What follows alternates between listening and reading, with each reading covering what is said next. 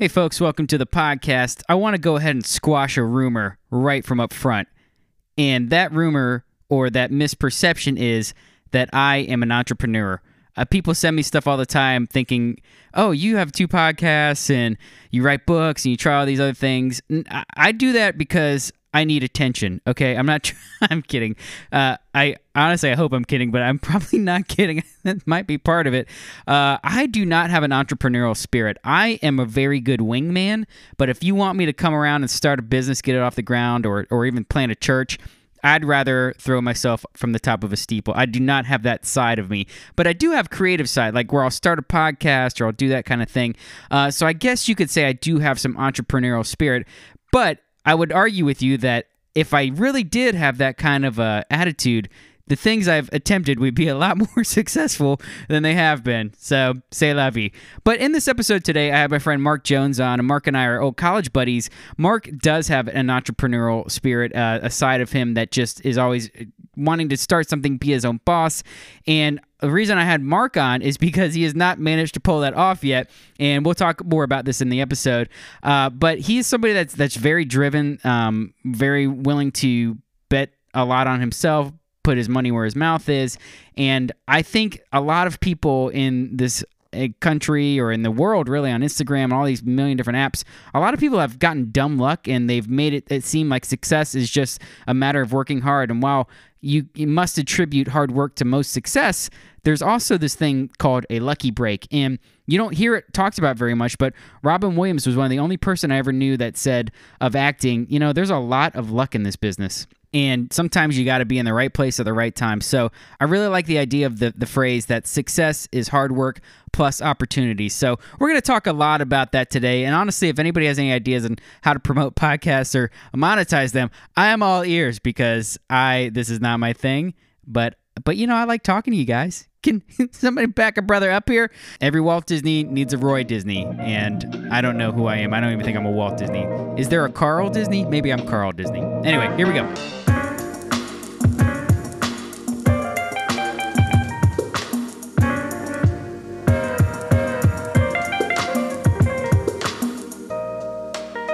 We are here tonight with my old college buddy, Mark Jones. Is that short for something? Uh, you know, uh, some people think it's short for Marcus, but you'd be wrong. It's it's Mark, like the Bible. Straight up Mark. That's right. That was your nickname in, in college? That's Straight right. up Mark? you know, my I tell people this. My mother told me that um, I had uh, I was the only Mark Jones in the world, and once I uh, became an adult, I realized that she was just trying to make me feel good. wow. What else did she lie to you about? What's our topic tonight? Accomplishing dreams, and you could be anything you want to be. Uh, it's funny. That's one of the nice things about. I hate my last name. A lot of people don't know this. I don't like Tony because it's just everywhere you go. It's like, oh, Tony, or they'll say, "What's your last name?" say, Tony. What's your last name? I'm like, Tony. I can't hear you. Uh, but then there was no other Tonys ever until the Gators had a player this year, T O N E Y. Oh, yeah. They're like, oh, Tony. I'm like, oh, okay. I'm not a freak anymore. um, well, what's your backstory, Mark? Uh, walk us through your a little bit of your history here. So um, let's see. I'm I'm an engineer.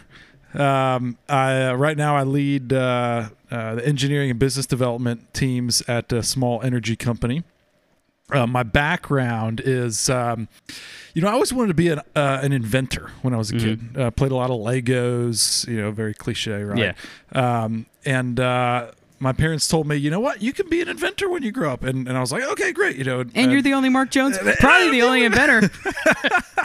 um, so so w- once I kind of connected the dots and realized that you know uh, engineers typically you know invent a lot of stuff, so that that kind of career path Mm-hmm. was was set for me. Um, but my family, my background with my family is um, I come from a long line of entrepreneurs. So my Really? my uh, grandparents, my great grandparents were entrepreneurs. My grandparents were entrepreneurs. My parents were entrepreneurs. Wow. Um, all owned their own businesses. Any um, successful ones?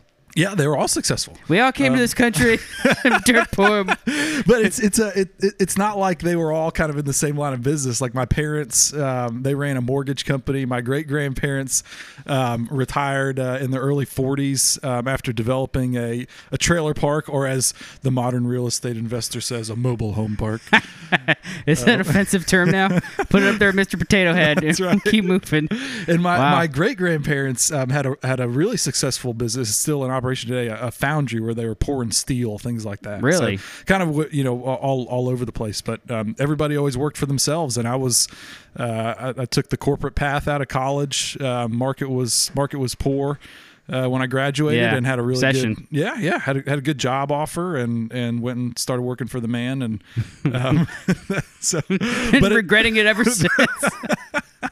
What, so was this like kind of like a Jones mentality of like we all do this? Like, are your brothers and sisters the same way, or did you kind of pick up the entrepreneur spirit? Yeah, no, I, I think we've all got this almost like this problem with authority in a sense. Not not like not like rebellious, but just don't like taking direction Mm. from other people. Not so much punk rock as you are, uh, just you know the five o'clock somewhere country boys or Yeah, something. yeah, Yeah, yeah, yeah. So my family, like, there's traits in my family of like I, I don't know, we don't have like this genealogy like you guys do, and like starting my own business, I you know I should have known I was going to get into sales. When I was a kid, I started selling our old toys. I'd bring them to school in a, in a shoebox, and uh, I was like, "Oh, would you like this McDonald's toy?" Well, I bought, you know, I sell it fifty cents, and here I am today doing sales. Yeah. uh, what what was it like for you? Like, did you start up businesses back in the day, or were you more just like, I got to be an engineer because that's going to give me the tools I need to to use in the future, or was it always like? Because you, Yeah, are not yeah. somebody that's like, oh, I got this new dog washing business. It's gonna be great. You know, like, Like uh, the Homer Simpson, you know. yeah, exactly. Uh, no, so uh, as I was thinking about this, um, everything that I did, uh, sort of entrepreneurial, um, pre pre college, was all just focused around doing so. It, it, it wasn't necessarily, you know, I, I- I want. Uh, to achieve this or accomplish, it was just like, hey, you know what? I've I've been cleaning my parents' pool. I bet I could make some money cleaning the neighbors' pools. Um, but the the first actual business, if you will, that I did was um, I needed uh, I needed eighty dollars to buy a Sega Game Gear, and and so the, the the significance of the Sega Game Gear was um, it was the color toy right at the time game Yeah, boy hadn't right. come out with the color one yet so Yeah. um, I, I wanted the sega game gear and my parents were like well you're gonna have to come up with 80 bucks on your own and that was a lot for a you know eight year old kid whatever Yeah. i was so um, I, I somehow figured out how to host a what I called a mini carnival uh, in, in my street, my block, and um, I I I developed all these games, these yard games, activities. You know, you you, you give me twenty five cents and you can ride uh, you can ride my skateboard around the block. And, Wow, and- you rented out your toys. yeah, man. we should have gone into business together. That's huge. I had I had people lined up to spend money on Wow. these little activities, and and it, some of the stuff was so stupid. Like I can remember very clearly, it was springtime. My mom had a flag hanging off the front deck with with some flowers. It was like the spring looking Mm-hmm. flag, and there were three flowers on it. And if a kid paid me ten cents, I'd give them a ball and let them throw it at the flag and try to hit the hit the. But so what what was what was really entrepreneurial about this was um, I figured out I needed to do something to make some money, and I employed my friends, Mm-hmm. and and there were three of us, and we just we we we hustled the the whole block. Um, How long did that go on for? I, I think it was about two weeks, but it, it Wow. it finally got yeah, sh- cow. Shut. It was it was funny. My we lived in, a, in an area where there were toll roads at the time, and so each night my dad would come in. He'd be like, "Man, you got all these quarters. I need some quarters for the tolls." um, and my parents finally shut it down when the neighbors. Um, they had babies that couldn't sleep because I would ride up and down the street every 10 minutes just yelling, Mini Carnival! Oh Come over gosh. here! 2561 Mini Carnival. That's so funny. And then the FCC got involved and really shut That's down. right, The that's right, regulations, yeah. like, what kind of ramp is this? This is not. Uh, well, the big question is, did you make enough money to buy the Game Gear? I did. I Wow. did. And so it was it was kind of right at that that point where my parents said, "Hey, you know what? You got enough money to buy the game gear. You're waking up the neighbors' kids. Let's shut it down." Good on your parents. Well, so that was the first time you tasted success of like, oh, I could do this. I can generate money. But so you're you're somebody that doesn't like to sit still. I think you and I kind of have that in common of like always got to be doing something. Uh, the other thing we have in common is that our side projects lose more money than they make. This is where we're going with this. Um, I will say this: I think in the future you're going to be interviewed on bigger radio stations, bigger podcasts, and I'll always be your first. I'm glad I could take your podcast virginity. Are your parents listening? All right. Um, I do think you're heading somewhere, but tonight we're talking about the struggle. We were texting over something, uh, jobs, and Mark started joking about a, a business that he and uh, my buddy, our, our buddy Mike Barry from the Minor Profits Group, uh, started Home Chirp, and we just got talking like, oh, this would make a great podcast episode because you haven't quite made it yet. That's like right. we're both in That's the struggle right. together. So walk us through your adult life, your attempts. Um, you know, how many business attempts would you say that you've you've given at least a the old college try Oh to? gosh, um, you know, it, uh, innumerable. that way, my my wife uh, was joking with me before I came over. She said, "You know, Mark, the word entrepreneur is really code for just buying a bunch of domain names and forming a bunch of LLCs." So Thank you, my rock. no, but I, I'd say you know stuff that's stuff that's at least had some measurable amount of thought. Mm-hmm. Um, I, I'd I'd say it's it's embarrassing. It's it's probably north of fifty. Wow. Um, stuff that ha- I've I've actually spent money on um, is is probably um, somewhere around uh, I'd say a dozen or so. Mm-hmm. Um, and then stuff that actually like, hey, this was viable, and I and I put I put significant time into it. Um, pr- probably four or five different different projects. And uh, you know, what what, what were they? What, which ones would you talk about? Like, oh, this was a great. This actually had some steam. Just couldn't get it moving. Yes. Because the way I look at my books and stuff, I'm like, they're great.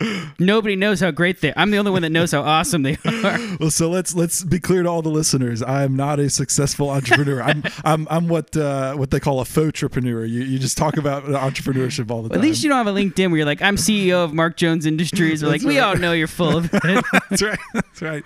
Um, no, so so I I wrote down a few. Um, you know, we could talk in in uh, uh, various depths about each of these, but Yeah. Um, uh, for those of you who uh, who are dying to know, I've got some props on the table here. Oh, yeah. Um, just to to showcase uh, some of my.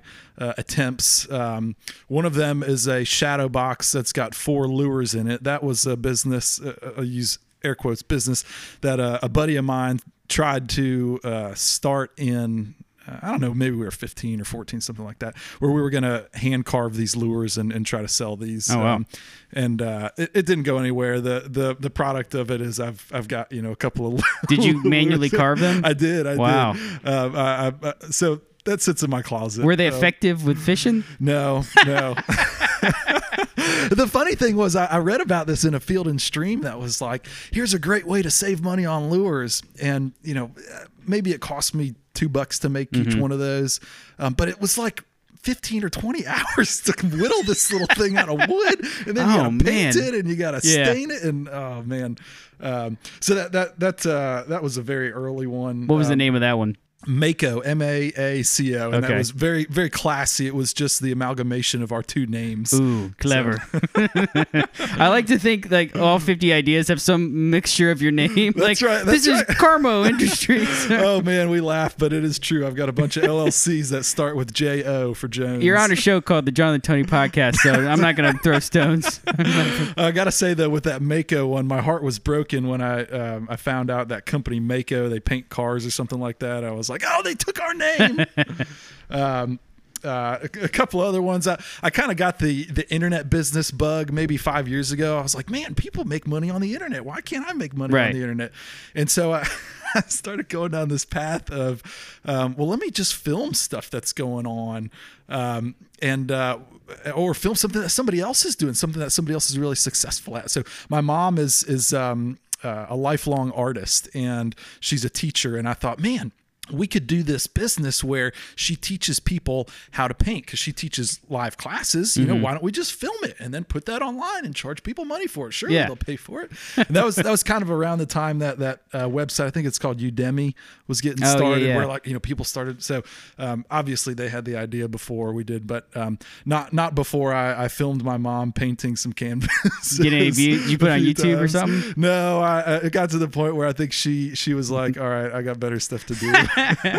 she didn't catch your vision. I think it's so No, no. relatable because everybody's had the same exact idea of like some idiot has done this successfully, and I think that's the problem with like the Instagram culture and everything is like a lot of dumb people fall and get lucky and get lucky successful, and they then they write a book about like this is all you got to do is just like marry a rich person is essentially what it comes down to. But we've all had those thoughts of like, I could try, I could do that. Um, Right, right. So what else? What else did you work on? Um, so uh, w- one of the other internet businesses, I just got to bring this up because again, my wife was laughing um, as I was uh, talking about this. But um, so I, I like to make barbecue, and um, I actually have, um, for those of you who are interested, award-winning barbecue. Whoa! Uh, yeah, it's a personally developed recipe. It's taken a lot of years, but um, What the- what award? the- well, so I um, I beat out three other guys at my uh, annual church uh, cookout. Okay. Uh, but it was a big church and it was in South Carolina. So, Oh, okay, that's- yeah, know, that's right. something. There's some serious competition. So I thought, you know what, man, people would people would die for this recipe.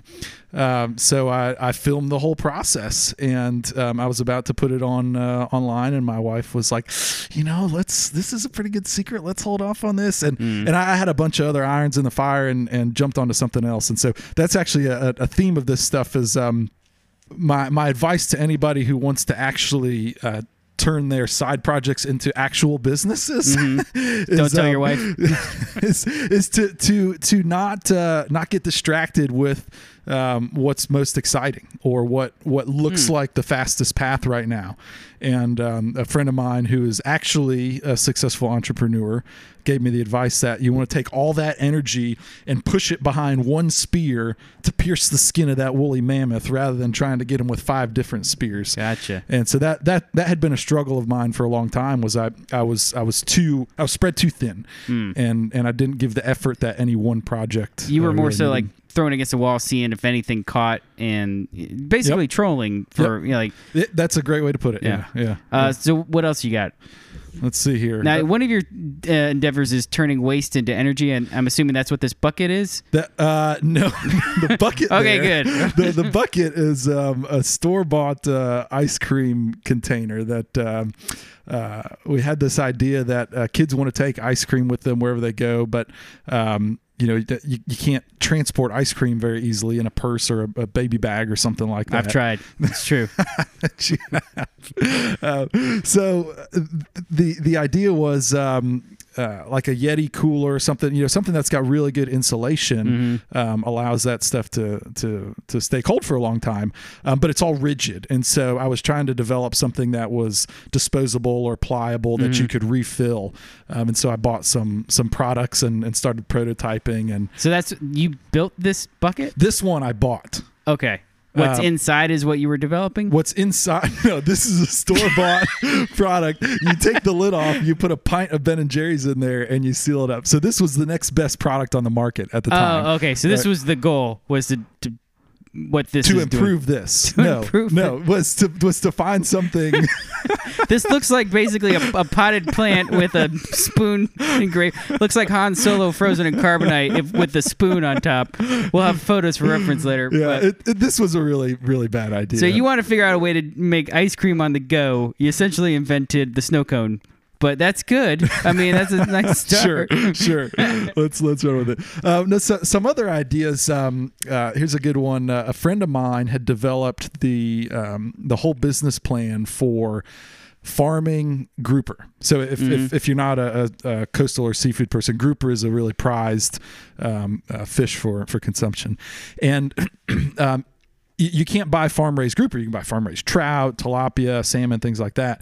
Uh, but grouper is all fresh caught and shipped. And so this whole business was built around changing that model and and farming it. And so he gave me the business plan and said, "Mark, look, we developed this. I haven't touched it in years. You know, run with it if you want to." So I spent a lot of time working on that, and I and I knew a guy with a mutual friend of ours who's who's uh, really into the farming business. Um, so we spent a lot of time noodling on it, and he pointed out to me, um, despite this this perfect business plan that makes a lot of money um, and is viable, and there's a demand for it, that there was a a fatal flaw, which was um, he told me he said, Mark, it's practically a miracle that groupers spawn in the wild. There's no way you're going to be able to get them to spawn in in a in a in a farm It's farm that rare? environment. Yeah, I mean, and- you eat grouper everywhere you go. Is it not really grouper? They just call it that. so so there is there's an element to that um, but I, i'm trying to remember I, I think there's something like and maybe if you got some biologists on this this uh, podcast that listen Yes, we, we have most of the intellectuals listen to the show. you know our guests are right. Dan Tripletti, come on. that's right dan knows all about all about grouper grouper spawning uh, so I, I think the the female lays the eggs and then they just float around Mm-hmm. and then the male you know releases his seed Mm-hmm. um, and then they just kind of float around in the ocean and eventually they they collide Magic and, happens. and, then that's how a, how a grouper is made So so the idea of farming them is to put them in a contained area and then hope they do this. yeah yeah and and then raise them up from from a uh, from an egg all the way up until market ready So what so what happened? How far did you get with this the grouper business? So the the the whole model is is built out, and and we were looking at you know okay where could you uh, Mate groupers.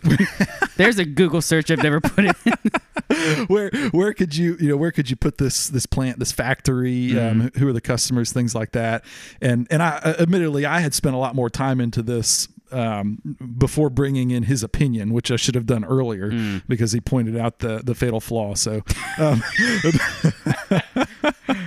okay, what else you got? I like these are fun. We can do this all night. Uh, let's see um, some uh, uh, some stuff I've learned along the way uh, that that lead into some other ideas. Um, the guy Mike that you were talking about that we started that home chirp business with, um, we sat down with a friend of his and uh, he asked the question. He said, "What could you do tomorrow that you could sell for a dollar?" And I thought, I don't know. I don't think I could do anything. And that that was a really interesting question for me. This was Uh, before that business. this was before the, the home chirp business. Yeah, we, we were trying to kind of you know feel out some ideas, um, and I, I just didn't know. And you know, I, I came from um, uh, the corporate world where I was really deep into product design and development, and I and I knew engineering really well, but I didn't know how to how to take a product to market Mm-hmm. um, and how to sell something. So in your in your current field, let's let's pause on the entrepreneurial. And what do you do now? And does any of this like kind of lead into to the stuff you've worked on, or it's completely separate worlds, or do you see there- any there- similarities? there's a lot of overlap. Um, so so where I am now, uh, I've got a, a nice blend of, of business development, which is you know kind of like the fancy word for sales, um, and then it's, how you do sales without paying them commission. That's the fancy way to do it. That's right, Because I've been in business development. um, and, and so it's a blend between that and, and engineering. Mm-hmm. And so um, I develop energy projects um, for for large power plants across the globe. what's a what's a project look like in your field? Uh, simplistically, um, uh, aftermarket products for power generation plants. So, um, like a supercharger for a power plant. So your power Okay. plant makes you know so much electricity. You put our product on, and you make twenty percent more electricity. Uh, okay, okay. So you're developing the service for these other plants through your company. Right. You guys like you could buy our service, and it's a, it's a. Do you actually sell an actual product? It or is a product. oh, yeah, it's a product okay. that we manufacture and, and we we install. Okay, so let's jump back into pre-home chirp. What could you do for a dollar? Nothing. I, I couldn't do anything, and so it, it really led me to this this path of like, you know, what, uh, how how am I going to be an entrepreneur if I, if I can't think of anything that Mm-hmm. somebody would actually pay me to do? And and uh, how far out of college were you at this point? Um, I was probably seven years out of college, seven or eight Okay. years. How many uh, ice cream in a cup businesses had you started at this point? Where are we at? So the the same guy that asked me that question um, also told me something. He said he was looking at my experience, which at the time was was designing gas turbines, and you don't need to know what that is. But he said, "Can you take gas turbine technology and apply it to a different field that?" That hasn't had that much development in it, and make a business out of that. And so um, there, there was some crossover with um, gas turbines and boat propeller blades. You know, believe it or not.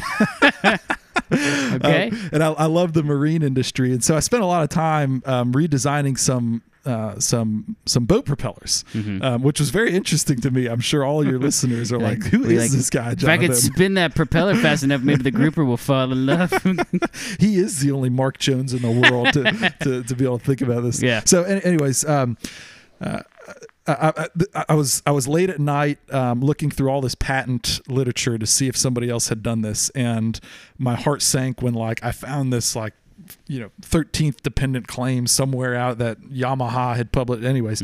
So the, the whole thing was was was nixed but um, again the idea was what what skill set do I have now that I can apply to a different market? Gotcha. So you started thinking more creatively of like not just what's something I can find in my garage and turn into cash, but how can I use this business knowledge? How can I use the stuff I've been developing and apply it to something Yep. on the side? Gotcha. and and I think that was really instrumental for me as well because you, you know you hear the cliche things you know do something you love you'll never work a day in your life and I, Yeah. I always thought you know that's that's kind of silly uh, I, I never subscribed to that Yeah. um, but what I learned through many of these businesses is I didn't really have the interest in it to to work on it when it was hard to work on it Yes. I right so yeah. when when the ice cream stuff started melting it's Mhm. like well i'm not really that interested in ice yeah, cream so. people people kind of see through that stuff too. Um, a lot of the phony businesses are like, I get a little weary of uh, like people that just started a self help thing or something. I don't know, like.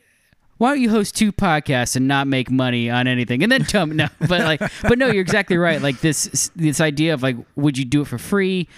Maybe, maybe not. Obviously, you want to make money if it's a business side project, and we're, different in that sense. Of this is not as expensive as putting actual investments and pitching it to investors. Um, but yeah, you you have to take a general interest in what you're doing, or you're just going to burn out. Yep. Uh, but there is a line I think where it crosses over because I, I I feel the same way about the advice to never do it or to work a job you love, you never work a day in your life. I'm like, well, they won't pay you to do it if it's that That's much right. fun, you know.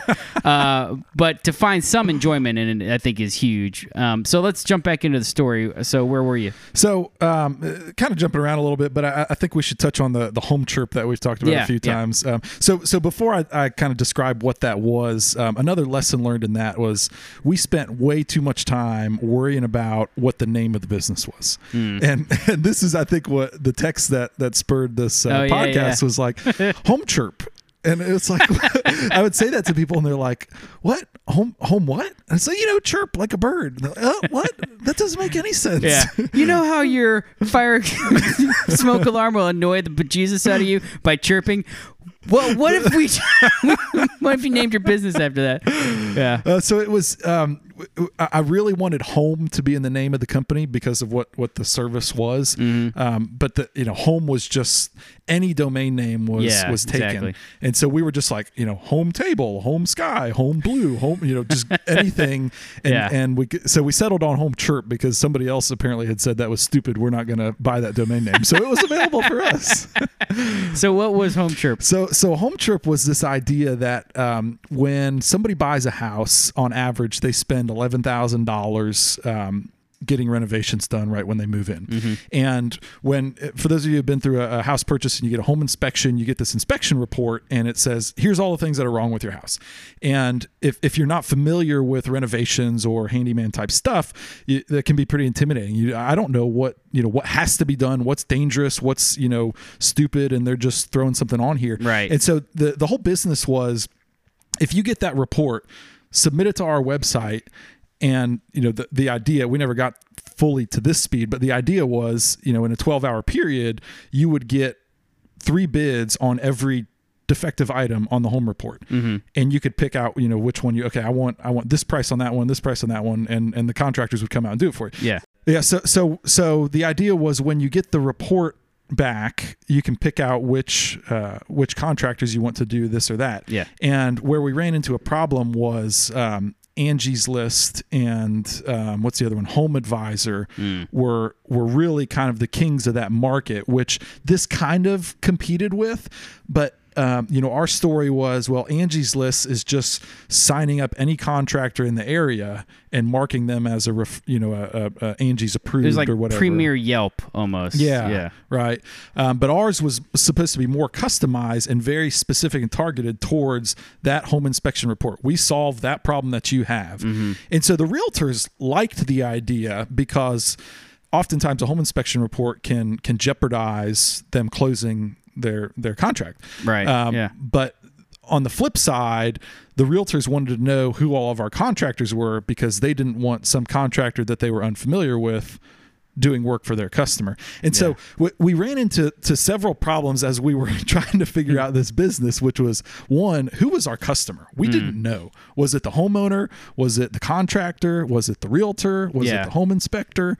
Uh, but w- like we went to home inspector trade shows, we went out to lunch with realtors, we met with marketing people, Yeah. um, and we we did all this stuff. We we and I think I think you may have used our service at one We point. did. Yeah, So- you're sitting in the house. That's So we- right. That's right. We worked with uh, Mark Riccaboni. That's who- right, that's right, Who I'm going to try to get on the show. Actually, he started a business. He started a successful business, uh, so- but doing home inspections, and y'all worked with them. Yeah. yeah, yeah. Um, so we we learned a lot. Um, ultimately, what happened um, is we didn't have the uh, the bandwidth to be to develop the business like it needed to be developed. Mm-hmm. And what I mean by that is we were kind of like, you know, 95% in our jobs and then 5% on the side. Um, and it, if if this business were to ever have succeeded, then it, it would have needed a lot more investment than we gave it. Mm-hmm. Um, and it would have needed somebody that actually knew much more about coding than what, what we did, you know, what we learned in engineering Yeah. school. Uh, so that, that was a big flaw. And then we just had, I think, limited interest in, in that. I mean, we saw like there was a need, but it wasn't something that we you guys are both like builder, handyman, like loves tools, but there's a limit of what you can do, like in versus what a contractor like. That's all they do is drywall or Yep. You know siding and stuff like that. Um, so that one, uh, how long did it take? And maybe use a few examples. Like, how long did it take before you, you kind of called it quits? And if you if the listeners are familiar with um, Seth Godin's book, The Dip, he talks a lot about quitting and like knowing when to quit, and it's actually a strength. So I don't I don't say this of like when did you fail, realize you failed, but when did you say like all right, time to cut this lure loose? yeah, yeah. So Bring it um, back around. We we um we were having a lot of trouble getting good contractors signed up, and that was our whole thing. Was like we didn't want Joe Schmo, like we wanted A players. Yeah. Um, and and we weren't going to send Joe Schmo over to do somebody's somebody's house because it, it was all reputation for us. So Yeah, we had a really hard time getting um, contractors to commit because what our business sounded like was like Angie's List. And and they're all like, man, Angie's List makes me put my credit card in their bank, and then they rake me over the coals, and and so we couldn't get over that. Um, we had I'll call what a uh, what, uh, what I'll call a hail mary. Um, a friend of mine who's in the insurance business uh, worked with a company that um, basically supplied contractors to the insurance company. And he said, Mark, you just need to partner with those guys. They've got all the contractors for you all across the country. And I said, okay, great. So I set up a meeting with them and, and we were, we were close to coming to a deal. Um, and I still to this day don't know what happened other than I think they found out that we were nobodies. they were like, these guys punch way above their weight. um, and we're calling them on That's it. amazing. You even got the interview, like the meeting with them. I could just see it going down. Like, oh, we got a call today, sir, with home chirp. what? Shut it down.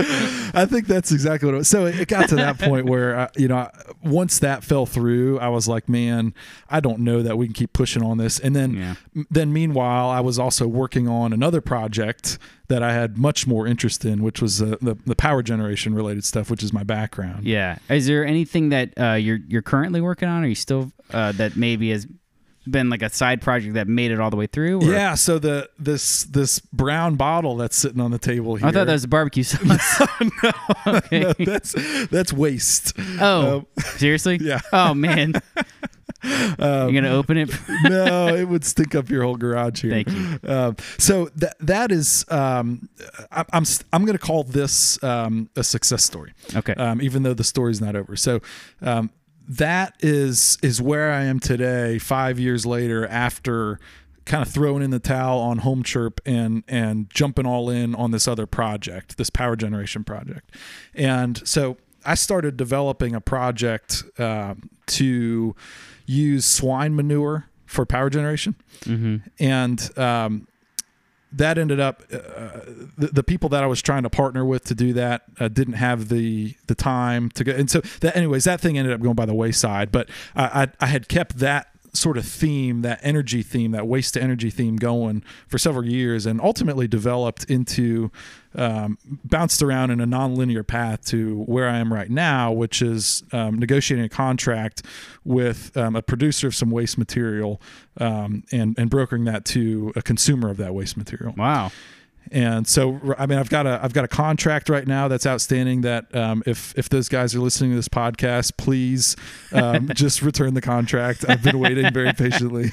So this return contract would it be enough to like kind of take it off and running, or is it just the first step of many? Um, it it it could go either way. It, it, um, it- but it would be the most successful thing that I've that I've done. wow.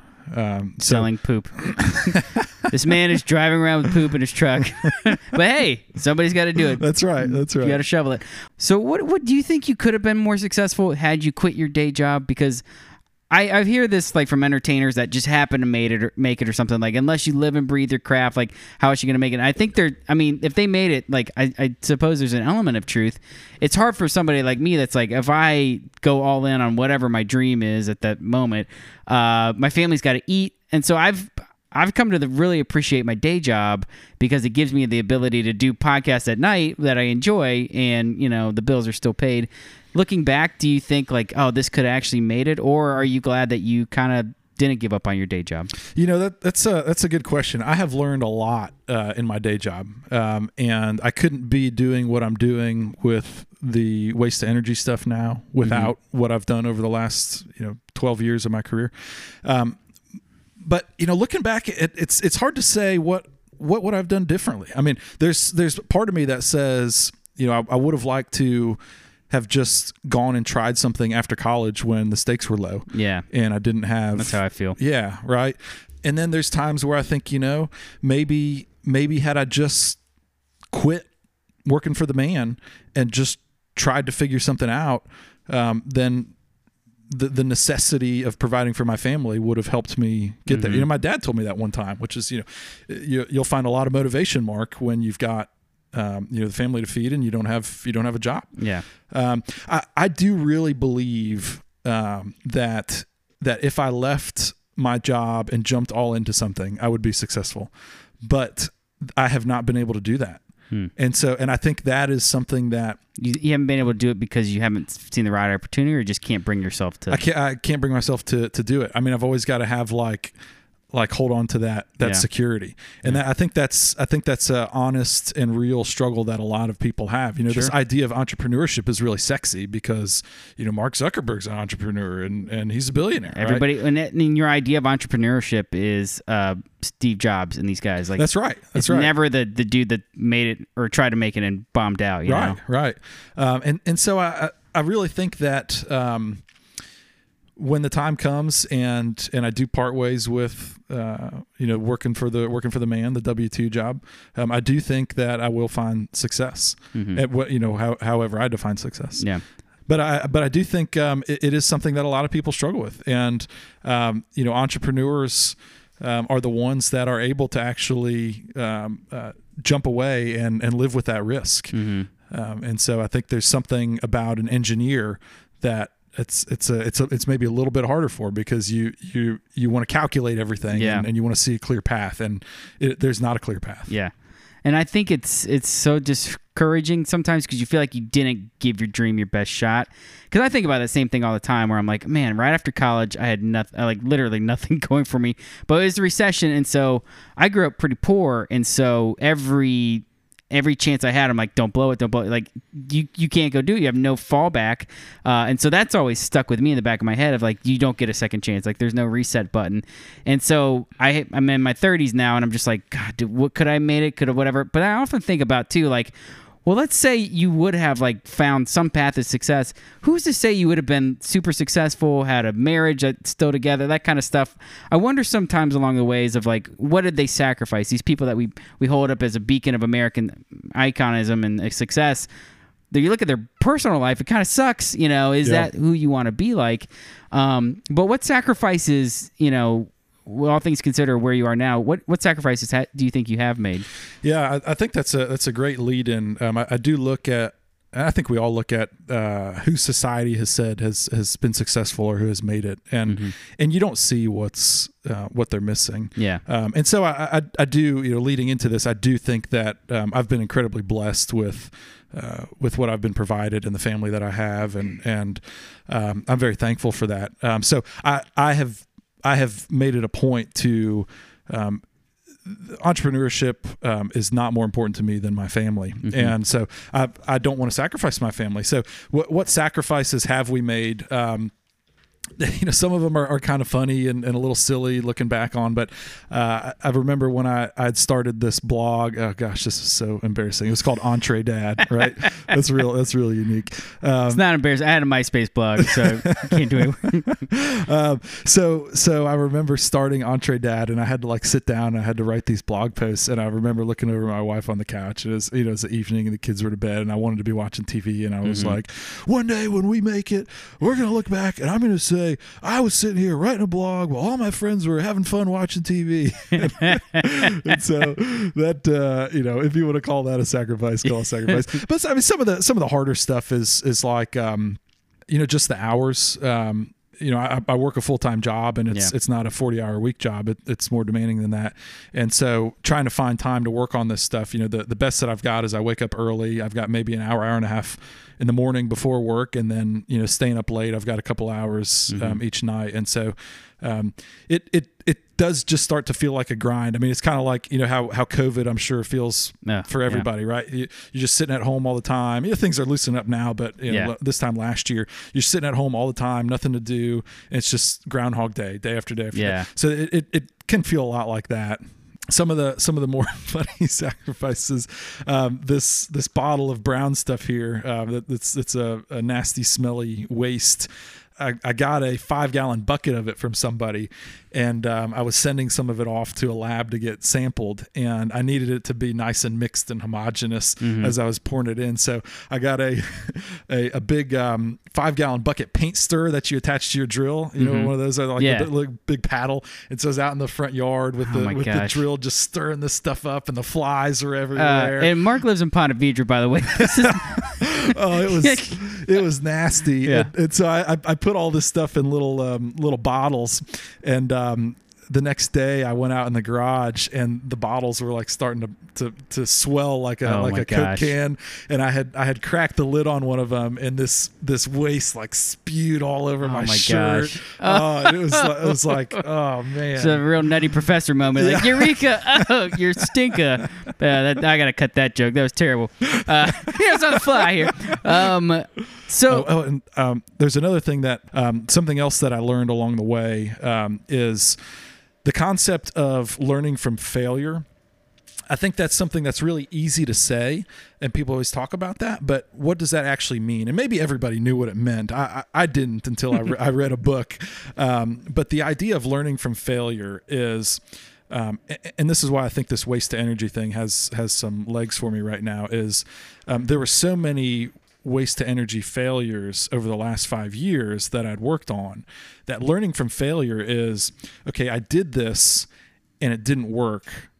I'm not going to move on. I'm going to do the same thing, hmm, but a little different. And uh, so I think about like the the home chirp stuff. If we would have, you know, we, we effectively failed on that, right? Um, but if we were to do that again, there's different ways that I would approach the same business. hmm. Um, And so that to me, that's learning from failure. Is is you know, yes, I failed in this business, but I'm going to try this business again, just a little differently. Not I failed. I'm going to take those failures, those Yeah. learnings, and then go try something else. It's I'm going to try. I'm going to keep pushing on the same thing, just a little bit differently. it's like the Edison idea of the, the light bulb exactly. over and over yep. again. Yep. WD 40, 409, all the cleaners, right? Anything with a number behind it. That's right. uh, Mission Impossible 6. You know, they're going to get it right one of these times. So let's talk a little bit about your marriage because you're married uh, like around 23, 24? Uh, 24. Yeah. Actually, I played in Mark's wedding. That's right. That's right. Uh, so what's it like with your wife? Because, um, you know, my wife is super supportive of this stuff. And I think she she's supportive. She believes in my dreams. That's one of the things, I reasons I fell in love with her in the first place. Is like I'm like, oh, this girl gets me and like really sees the vision. But I also think she's supportive of my dreams because she knows if she's not, it's gonna bottle up and she's gonna have to just listen to me talk. She's like, go talk to Mark for an hour in the garage, and I won't have to be on the other end of this. Uh, but one of the most profound things she said to me is, you know, I had a moment of like, I've been writing these books. I wrote two books and blogs and all this stuff, like, and, and feeling like I think they're good enough. I read, I've read a lot of terrible books out there. I'm like, mine is just as terrible as some of these other ones that made it. Uh, but I just was like, screw it, I'm done. I can't keep doing this crap. I hate people now, you know, stuff. And the, the night went and I, I quit. I was like, I told Brittany I'm done, and she was like, "You shouldn't quit." I'm like, "No, I just can't do this crap anymore." And then I used to write in the mornings before kids, uh, and uh, I woke up. I'm like, "Well, I'm not writing today." like whatever, and I just was like wandering around the house, like bumming around, and uh, we ended up like having to talk about it. And Brittany was like, I think you need your writing more than anybody else needs your writing. and it was like most profound thing she's ever said. And she's like, of course, other people need it too. But Yeah. so I think she gets that about me of like he needs an outlet, you know, especially especially during COVID, um, not seeing people as much. So let's talk about your wife, Kirsten, and what's your relationship been like with this? And she obviously married you because you're a driven guy. That's part of probably what attracted her to you.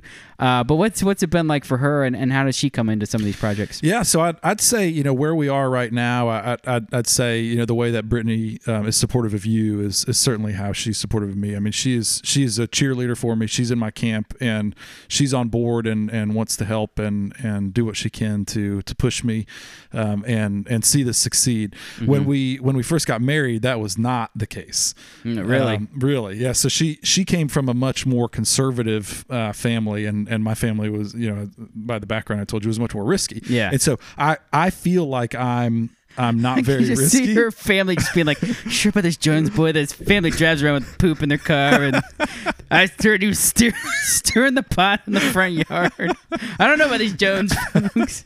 so so she was um you know like I, I consider myself um, risk averse, but Mm-hmm. to her I'm I'm very risky. Interesting. Um, and it, it took a while. There's a couple of, of key moments, seminal moments, if you will, um, in our early marriage that that kind of helped bring her on board with with where I wanted to go with this. And one of them was we had um, uh, some close friends that had started um, uh, a, a retail business selling some food product, and we were sitting down to the uh, with them to lunch.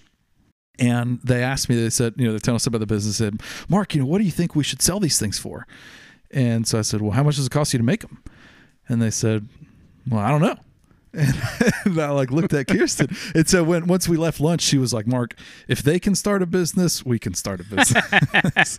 she caught the dream. she caught the dream. So that that was that was one thing where she was, you know, this this this mystery or this aura of running a business to her was like, oh, maybe it's not that complicated. Mm-hmm. Um, and that's not to trivialize anything, but but that was that was one hurdle that that she came over. Yeah. Um, another was um, we we had this desire to to lead a, a well run business by um, by strong leaders and Christian leaders. I don't know if I can say that on this podcast, but Oh yeah, yeah. But- you clearly don't listen to this show, but go on.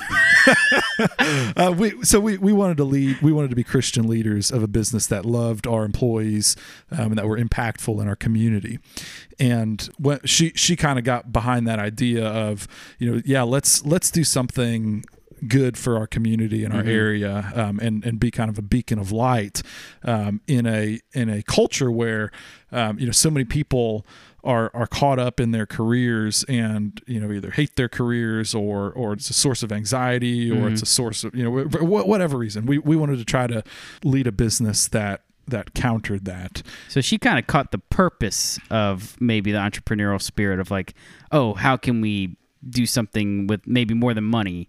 Right Yeah. right yeah yeah And that has that been part of the driving factor for her? I'm sorry, I cut you off. Yeah, yeah, no, that um, and so that that was kind of like the next um, catalyst for for her, and so it, it was about that time. We, we were probably you know two or three years into our marriage where she was like, okay, yeah, I think I think I'm on board with this, um, and I and I support you. And so then from there it was like, okay, you know, how do we how do we do it? What does this look like? Do we, you know, we were living out of state at the time. Do we need to do we need to move? And you know, we were having kids, and so you Yeah. know, life goes on, and you know, seven Yeah. years later, here I am. I've got we got 50 dead ideas and one that's maybe one that's got some legs to it. yeah.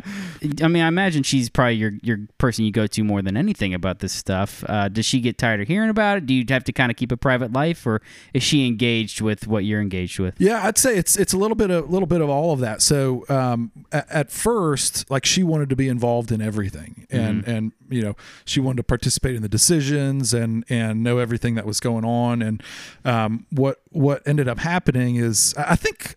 I think this happened on the home chirp business is like, you know, Mike and I would be working on stuff and I'd fill her in a week later on some progress and she's like, "Oh, I didn't know that that had happened." Mm-hmm. I was like, "Well, yeah, so, you know, Mike and I were working on it, and so it, it- there there became a little bit of friction where she felt like she was she was on the outside and she Oh. didn't she didn't know what was going on Yeah. and she wanted to participate and be involved in it, um, and so we had some friction like that for a few years with with some projects, and then actually I, I do have one um, successful project. I'm I'm in the timber investing business. Yeah, I was Um, wondering if you can bring it up. and uh, uh, so when I got into that, um, before I actually jumped into that, we had this conversation where she was she was very frustrated with um, you know I was going at this speed and, and not filling her in with everything. Um, and Was she- it was it because she wanted to have a voice in it, or just wanted to know what you were doing? I, I think she just wanted to be involved. Sometimes she wanted a voice. Um, sometimes she wanted to to be involved and and participate. But a, a lot of it was I, I I think you know she had come to that conclusion of like yes I see your dream I want to be a part Yeah. of this and then I I probably treated it like okay got your endorsement thanks I'm yeah, gonna start running. Gotcha. Yeah. Um, so with Hmm. with the timber stuff, um, it it came to a head, and she finally said, "Look, I I'm going to support you in this, but I can't." be uh, involved like I wanted to be because I'm just going to continue to get frustrated that I'm not aware of everything that's going on Mm. and I just need to trust that you're going to make good decisions. Yeah. And so then I went down that road of the of the timber business with with some partners and and we've actually made money on that. So that we'll count that as a win. May- Heyo. Maybe, I'm a half entrepreneur. Yeah, I don't know how people work with their wives because, uh, not to say that wives are, are like dead weight or anything. They're they're the voice of reason and smarter than I am. My wife is, but we just shared a room together at one point when we, she started working again. I'm like, oh, I got the home office. Like, we could just put a desk in there for you. just like we made it like a week or two. And she's like, I can't do this. You talk way too much. I was like, what? so to have somebody that's like, oh, we're business partners and we do, I'm like. I don't know how you do it. I don't know if you're on a it's a time bomb or what. Yeah. But yeah, um, I don't I don't think we could ever work together in that sense. I mean, we we've got this. I think I give instruction in a way that feels like um, like I'm Pharaoh. Um, and I may yeah. or may not have been called Pharaoh in the past. um, and and so you know, we're I think we work better in in the you know cheerleader support Yeah. um, support role. See, So- I feel like I would uh, I would be Kirsten in this instance, and Brittany would be you. like, don't talk to me that way. you know, what's interesting is I actually uh, Brittany's one of her previous jobs. I put an application in to be her boss essentially. and I was just like, "Are you cool with this?" Because I think I'm actually really qualified. She's like, "No," and then the next day she's like, "All right, yeah, it's fine." And then they ended up just canceling the position. I was kind of like, "Oh, thank God." it's like been kind of sexy though. Like, hey, we work late nights together. Do you really want to raise? I'm gonna get fired. um, well, so here you are, all these years later, still still grinding it out. And what what is it that keeps you going? You know, what's it like to bet on yourself? And I, I you know, you've had some uh, minor successes, but probably more. I don't want to say failed attempts, but more attempts that didn't pan out. Why why still go after this point? How have you not given up yet? Yeah. So um, for me, it's it's about freedom, uh, and I mentioned uh, early on the in the podcast that I think my family, my blood, um, we just don't like being told what to do. we don't like having uh, you know other people having control over us. Yeah. Um, and so for me, that's that's what keeps me going. Is um, I, I think if I was um, you know in in a in a perfect job, um, then I then I would never have these thoughts about um, you know working for myself. Um, so I, I think that's what keeps me going. Um, and then the other thing is like you know there is an element of I just I love thinking about this stuff. You know, the particularly the power stuff, the energy stuff, and the technology. And so Yeah. I'm always just thinking about, oh, you know, what if we did this? What if we try that? You know, maybe this will work. Um, so so that's kind of uh, almost a, a, a hobby in a sense Mm-hmm. sometimes. Um, and it it uh, you know the news articles that I read and things like that is all about this stuff. So. you, would you say you've kind of changed your uh, goals of you know maybe early on was like oh I need a second bit like this is going to be my full time job to to it's almost even more of a hobby or is it still a drive like this I'm going to do something until I make it and this is my full time job. Yeah, so I, I don't I don't think it's driving towards a hobby. I mean, so so no matter what I do uh, or, or what I think that I'm going to do, um, it, I I do think it's still going to be work. The, the only thing that um, if somebody gave me a billion dollars and said go do whatever you want, but you got to be working, I, I would um, start a rocket pack development company. Um, that's been my dream forever. Yeah. Um, but other than that, I think um, uh, I, I think it'll all be work. Um, so it it it's very interesting to me. I like this stuff, but um, if I if I get to this point where it is, um, uh, you know, I classify it as this has been a success, um, then you know maybe I'll move on to something else, try something else. Do you think you're somebody that will ever fully retire? Uh, that's a great question. Um, uh, no, uh, the answer is no. But I also work with somebody who's who's uh, 74 years old. Um, his doctor told him that he's got the body of a 60 year old, um, and he's going to work till he's you know till he he, he can't think anymore. I, I don't see myself working um, as hard as he does um, Yeah. at that age. But I, I don't think that there is. Um, really biblical precedence for just stopping to work I agree. um, but what is you know what does it look like um, you know maybe my my focus turns away from things that make money and things you know maybe i can do things that are more serving or you know Yeah. things like that I mean, just pour into other people, and Right. that's kind of my vision. Is like I told Brandon, I'm like I don't ever want these, these guys who just plays golf and that's all I do, and I live in the villages, and I'm like, there's always because I think there's something more to give. Like imagine you get all the way to 65, 70, whenever you're able to retire, and then you're just like, and I'm done with that. Yeah. Like all that knowledge, all that experience, and you're just gonna sit on it now. Uh, and I think it to your point, like your brain would go, it, it starts to deteriorate if you're not challenging yourself. yeah I, I totally agree and and i don't know what i don't know what it's going to be like for me when i get to that age i know right now like when i go on vacation i'm i'm like restless like i'm always Mm. like i was just i was on the beach this weekend with my family and it's you know it's supposed to be relaxing you know i was having fun with the family and the kids but Yeah. i'm just still like almost like anxious like what you know what, what can i be doing what, Yeah. what what can i be doing to be productive um, and so I, I think i'd have a hard time with that you know the, the, the classic retirement you know Yeah. villages playing golf all that stuff I'd, I'd need to be building something making something Yeah. studying something i don't know there's there's such a um, there's a reward in, in doing something I think that sticks around or that that produces some kind of fruit. Like I literally got into gardening because I'm like, oh, grow your own food. This is great. Was terrible at it, you know. But that's kind of how I got into woodworking. And it's like I'm like I want to build stuff that I can use or build stuff that sticks around. And so for me, like that's where the books kind of progress. Is like I want something to be sitting on the shelf one day. I can point to it and say I accomplished this, even if it doesn't, you know even if I don't quit my day job, it's still something I can be proud of. Um, so with you have three kids, two daughters and a boy. Let's say it's 20 years from now, they're listening to a hit podcast by then, God willing. Um, what do you what would you want them to know about your dad, their dad at this age, and, and maybe pull from you and the lessons you've learned, and, Yeah, or man. avoid some of the mistakes even. Good question. Um, for me, work ethic is really important. Um, I, I, I think um, being able, I, think we were created, I believe we were created to work. Um, and uh, I think we're created to work hard and and work effectively. And so I, I would I would like for them to look back and see their dad as a hard worker.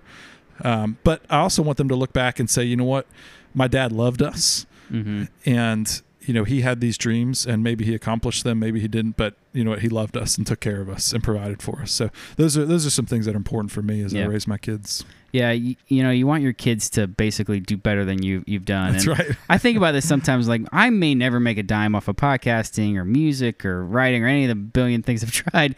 But like, what if my kids like kind of take it and run with it, and they're like, "Hey, Dad, I've started writing these songs. Can you help me with what you know? I could teach them guitar or, or something." So I, I that's the stuff that really excites me too. And obviously, I do this stuff because I enjoy it, and you want it to be successful. But it's almost like you're planning ahead, and, and like you said, like to maybe even just pick up the work ethic from dad and like is he out there trying to prove himself to you know his ex girlfriend. Like I you told me I'd never become something. Like you know, or is he out there working because he sees the value and, and he sees the good? And um, so I think that's awesome. Um, well, I appreciate you being on the show. This was super super awesome to have you on, and uh, I think we you come back on once you once you hit it big with Yeah. this uh, energy project here. We'll keep you Uh, posted. Yeah. What what should people know about you? You say like, all right, be watching your newspaper because Poop RS is about to. what's it called again? no, no. I, I, I would say, um, uh, you know, for me, I, I- love the energy industry, and the energy industry used to be, um, you know, this this dinosaur industry with a bunch Mhm. of old white guys um, that have, have been in there for 35, 40 years, and just in the 10 or 15 years that I've been in this industry, it's it's changed so fast, um, and uh, it's it's it's really fun right now because you don't know what uh, what is coming next, and like you know we're a week off, we're a week after um, Yeah. the blackouts in Texas, Yeah. um, and six months after the blackouts in California, and so you've got this push for. Uh, energy diversification and getting rid of fossil fuels, but then this tension of, well, but people don't want to go without power when it's zero degrees outside. Mhm. Um, and so just seeing how the globe is is being impacted by energy is really interesting to me and not knowing what is going to be the next source of of um, long-term energy so Yeah. that's that's a market I'd like to play in and and uh, we'll see if uh, if if uh, that actually happens That's awesome. Oh, one final question I had: uh, any books that, that you have you you've enjoyed that have really kind of yeah you drive? so this um there was one and i call this a mindset changing book um and it's it's embarrassing to say the title but um the fact of the matter is it did change my mindset it was recommended to me by um uh, a mentor at my uh, my previous company it's called the millionaire fast lane Okay. um, and it's about a guy who um, he wanted to be a. The whole book was like he wanted to be rich, um, and he didn't have skills uh, like like uh, you know musical skills or or athletic skills or things like that. So. Um, he finally just sat down and started reading some books while he was working a, a night job, you know, security or something like that, and taught himself how to how to program, how to code, Hmm. and he built a um, a cab driver lead generation website um, in you know during the internet boom Mhm. and just created passive income for himself and so that that's kind of his story but then the whole book is just about you know how, how do you how do you how do you get to that level it's not it's not entrepreneurship is not um, following the path that society tells you to follow. So he followed a different path, and um, that was really good for me because I was I was in a job that was really interesting to me at the time, but it, it was that typical societal path of you go work at this company, you do this, you progress, you grow, you Yeah. learn, and and that's your career, um, and and that's not what I wanted, and so that was a, a breakout for me of like, oh, you know, this isn't this isn't what a career has to be. You don't have to be on that that linear path, that straight Yeah. up ladder. Yep. Right. You can you can go bouncing around and you can you can find something else. There's another way to make a living. It doesn't have to be working for the man. Yeah, that's great. Uh, that's called the Millionaire Flat Fast Lane. Millionaire fast lane. Man, I've talked about this book all the time. I don't know if I talked to you about it. Uh, Range by uh, David Epstein. No, I've not heard. kind of talks about similar concept of uh, basically they, he used two examples of Tiger Woods and Roger Federer at the beginning of the book. And R- Tiger Woods' dad was like golf club in your hand from day one. He wrote a book called uh, Tiger Method or something like that. Golf, golf, golf, golf. That's all he did, and he's great. You know, he's the greatest. Then you have Roger Federer, who like was kind of into soccer, kind of bounced around, didn't get into tennis, I think, till late high school, and uh, still one of the greats as well. So they talk about like the the idea of range of like all these different skills that you have like along the way like to not just think like I tried this and it didn't lead to anything or I tried this and it's like it's all accumulating knowledge and it and it helps to um, be divert help you be on, on diverse teams bring in different perspective and stuff like that. Anyway I was thinking of that book the whole time you're talking because I'm like all these different ideas all these different experiences uh, it's not just well I tried that and it means nothing I tried that it means nothing. I do think it's building to something and and we're all all of our life experiences, everything we go through is not doesn't have to be meaningless. And I mean, there's a lot of WTF moments of Yeah, what was the point yeah, of that. Yeah. Um, but I do think it's leading to something, especially you know if you believe in, in God and you know that your life is more than just blipping on the radar for a little bit. So right, it's all right, right. If I if I could leave with with with one thing for those who want to get out of the path that I'm in and get into the, the actually actual entrepreneur path um, is is just focus. and execute. Um, and there there are a million businesses out there. There's a million ways to make money. Um, just pick something that's interesting to you and focus on it and and put all of your energy behind that spear and don't get distracted when it when it gets hard. Just keep pushing, keep pushing, keep pushing. Well, Mark, thank you so much for joining, man. It was awesome to have you, and uh, we'll we'll talk to you again soon. Hopefully, next episode will be how I made my millions. That's right. you can buy me some better equipment. Thanks, Jonathan.